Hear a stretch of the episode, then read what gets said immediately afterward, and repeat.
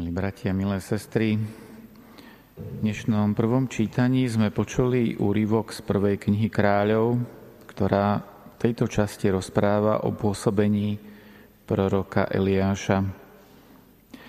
V 17. kapitole, z ktorej je dnešná pasáž, sú hneď tri zázračné udalosti.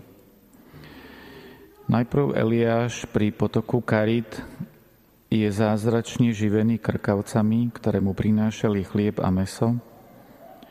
Potom, to čo sme dnes počuli, odišiel do Sarepty, slúbil vdove, že z trocha múky a oleja, ktoré jej zostali neubudne, a tak sa aj stalo, a napokon vzkriesil jej syna.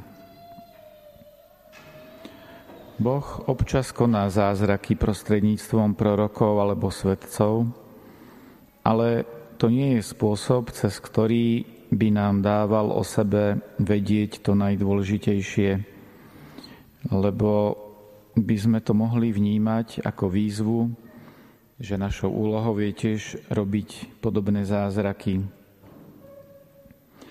Samotný príbeh Eliáša je cenný a určite je dobré prežiť si ho niekedy spolu s ním vybrať si nejaký čas, e, treba z nejaké dni a tak postupne si premeditovať jednotlivé príbehy,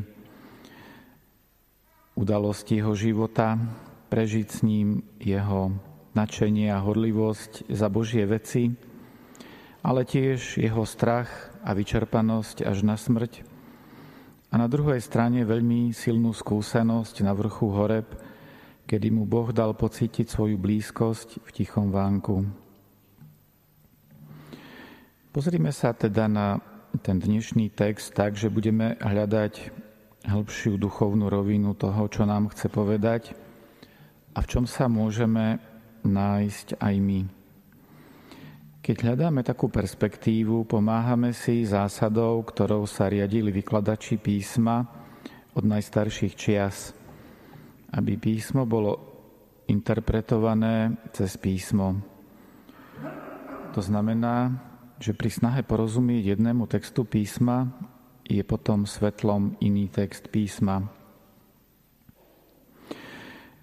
Pomôžeme si pri tom dnešnom úrivku známym textom zo 4. kapitoly Jánovho Evanielia o stretnutí Ježíša so Samaritánkou. Obidve stretnutia, to Ježišovo a Eliášovo, začína, začínajú rovnako. Začínajú prozbou.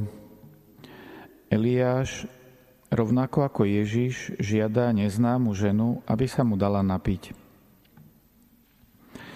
Začínajú sa teda tie stretnutia vyjadrením bežnej ľudskej telesnej potreby, ale zvlášť teda pri tom druhom rozhovore, pri rozhovore Ježíša so Samaritánkou, sa situácia už po krátkom dialogu otáča. Ježiš posunul významú rovinu rozhovoru z oblasti telesnej do duchovnej. Po krátkom dialogu Samaritánke povedal, každý, kto pije túto vodu, bude znova smedný ale kto sa napije z vody, ktorú mu ja dám, nebude žízniť na veky. A voda, ktorú mu dám, stane sa v ňom prameňom vody prúdiacej do väčšného života. V takomto svetle sa môžeme pozerať aj na stretnutie Eliáša s vdovou. Môžeme ho vnímať ako predobraz toho, čo v plnosti priniesol Ježiš.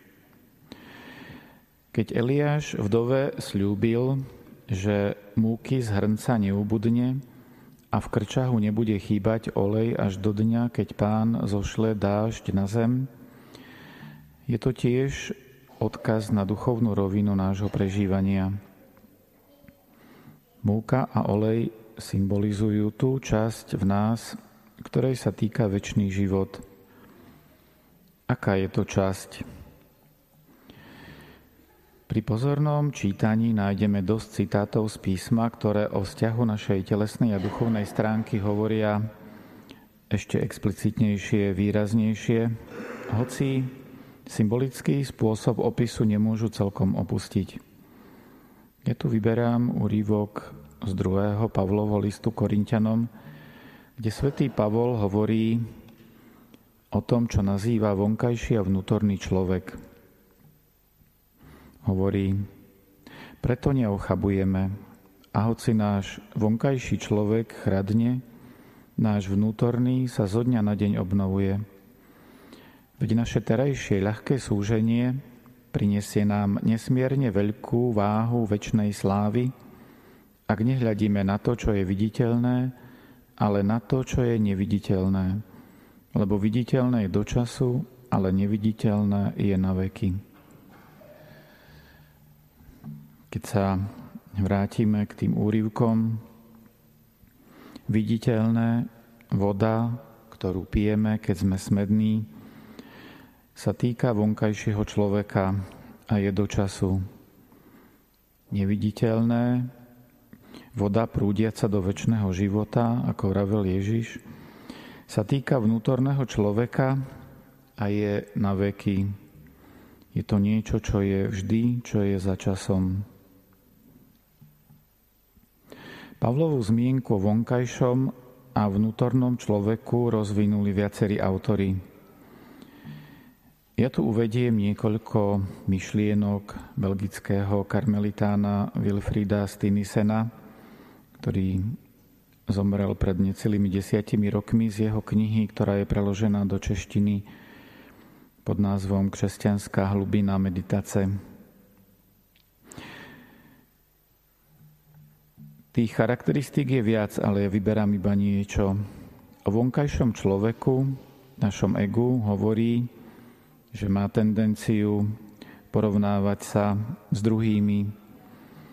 Snaží sa robiť vždy trochu lepší dojem, vytvára takú fasádu. Na druhej strane prežíva osamelosť a vo vzťahu k druhým sa potrebuje brániť aj pred najmenšími možnosťami ohrozenia a vníma sám seba ako oddelenú bytosť a na druhých sa pozerá cez vlastné potreby. A naopak, vnútorný človek, ktorý je tiež v každom z nás, sa nepotrebuje s nikým porovnávať, pretože verí, že pravou podstatou každého človeka je tá časť v ňom, ktorá je Božím obrazom. Preto sa nepotrebuje ani brániť, ani robiť na niekoho dojem. Má hlbokú úctu k druhému, umožňuje mu, aby bol sám sebou a mohol prejaviť to, čo je v ňom najhlbšie. Pochopenie, že našou podstatou je náš vnútorný človek, a teda láska, Božia iskra v nás, Večnosť v nás je niečo, čo je mimoriadne oslobodzujúce.